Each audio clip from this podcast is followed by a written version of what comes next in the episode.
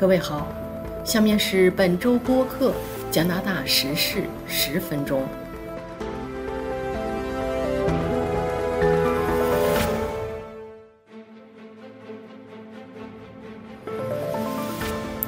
下面是加拿大本周新闻：渥太华披露紧急接收乌克兰难民计划的细节。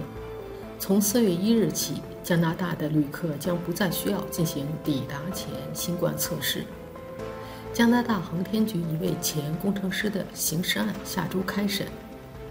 专访：华裔历史学者于全义，希望填补加拿大历史书中的缺失部分。加拿大二月通胀率上升到百分之五点七。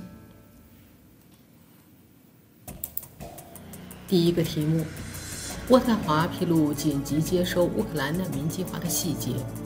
加拿大承诺。将无限量地接收逃离战争的乌克兰人。联邦政府在星期四宣布了一项特别移民计划，允许乌克兰难民在加拿大生活和工作长达三年时间。这个计划叫做“加拿大乌克兰紧急旅行授权”，放弃了加拿大签证申请过程中的许多要求。申请者不必持有有效护照。乌克兰难民的任何国籍的家庭成员可以通过该计划申请加拿大的临时居留权。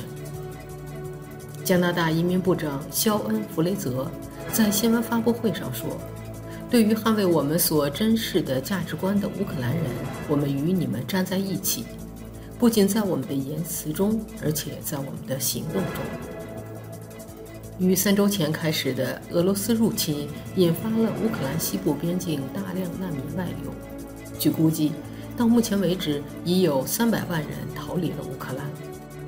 加拿大政府同时表示，将对乌克兰人免除与移民申请相关的所有费用，而且，目前已经在加拿大的乌克兰公民可以通过上述计划申请延长居留时间。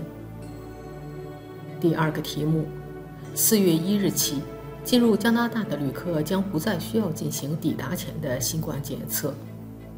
特鲁多政府已经决定放宽加拿大边境的卫生控制措施，从四月一日开始，入境加拿大的人不必在入境前进行检测。目前，进入加拿大的人，无论是通过哪种交通工具抵达，都必须提供在抵达前七十二小时进行。PCR 检测的阴性结果，或在出发前一天进行的抗原检测阴性结果。今年四月开始，这些要求将被取消。新的规定适用于机场、陆地等所有过境点。联邦政府在大流行开始两年多之后做出上述决定。与此同时，加拿大各省和地区也宣布了一系列放宽措施，包括停用疫苗护照以及逐步解除戴口罩措施等等。一段时间以来，旅游业和商界都在纷纷向特鲁多政府施压，要求重审进入加拿大时的卫生规定，因为这些规定对旅游业复苏产生了重大影响。不过，新规定实施后，加拿大的机场仍将维持随机测试的措施，接受随机抽查的旅客在等待检测结果时不需要进行自我隔离。第三个题目：加拿大航天局一位前工程师的刑事案下周开审。加拿大广播公司报道说。对曾经在加拿大航天局任职的工程师郑万平，刑事案的审理将在下个星期开始。六十一岁的郑万平在二零二一年十二月被加拿大皇家骑警逮捕，警方对他提出刑事起诉，指控他在与外国干涉有关的案件中犯有背信罪。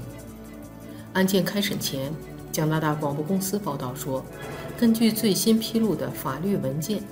加拿大安全情报局曾向航天局发送过三个有关证的可靠状态的警告。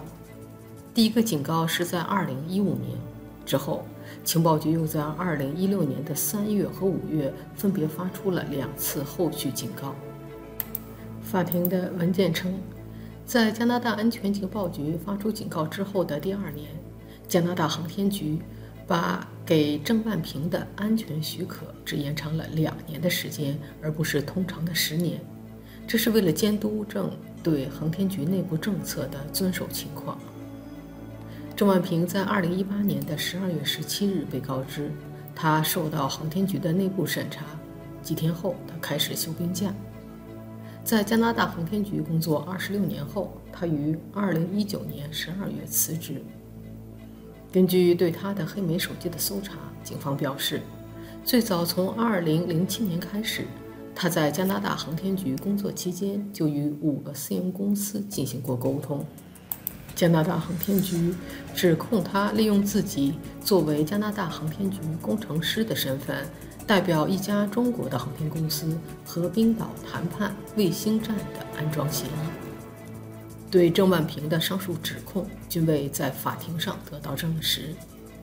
上个月，加拿大联邦政府提交的一份申请，以使这一案件在审理中一些细节不会被公布。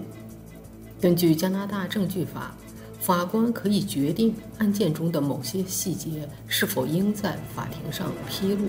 或出于国家安全原因而受到保护。下个星期，对这一刑事案的审理将在位于蒙特利尔南岸隆克尔的联邦法庭开审，届时郑万平将会出庭。第四个题目：专访华裔历史学者于全义，希望填补加拿大历史书中缺失的部分。于全义是加拿大不列颠哥伦比亚大学历史系的副教授。他认为，亚裔和原住民遭歧视，在历史书中缺失，从而带来恶果。近年来，他一直活跃于社区，以多种形式记录和推介加拿大华裔的独特历史。他在温哥华接受了加广记者的采访。他说：“我发现华裔加拿大人受歧视历史的重要性。”美国和加拿大都忽略掉了这段历史，华裔遭受排斥，身体上、心理上被排斥，生活在加拿大社会边缘的人在历史上也被忽视了，这种缺失带来了今天的恶果。他表示，这两年大家看到，首先是由于发现大规模的原住民寄宿学校的悲剧。令加拿大历史上针对原住民的文化灭绝再次成为讨论热点。再有，因为新冠疫情，华裔、亚裔成为了歧视、仇视的目标。有人惊讶，多元文化的加拿大居然会出现这样的事件，但他认为，我并不感到惊讶。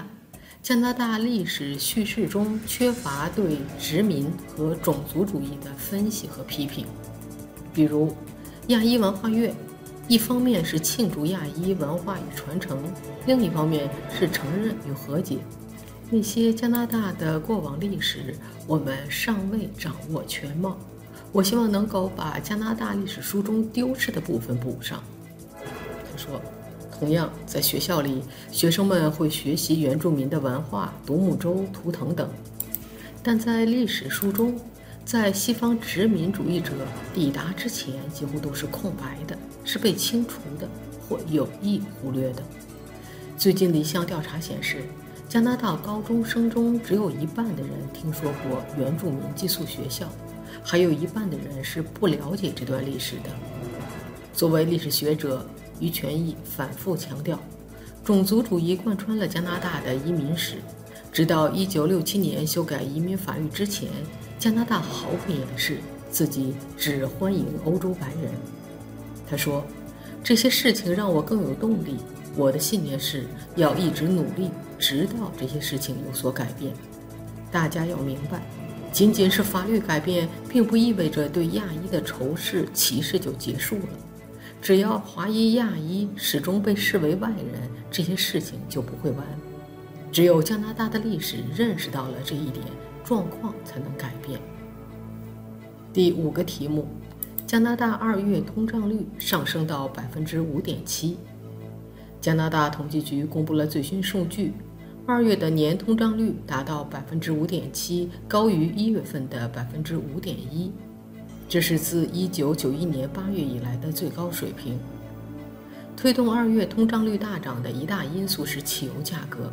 一年来加拿大的汽油价格上涨了百分之三十二点三。与此同时食品的价格和一年前相比上涨了百分之七点四以上是加拿大本周主要新闻。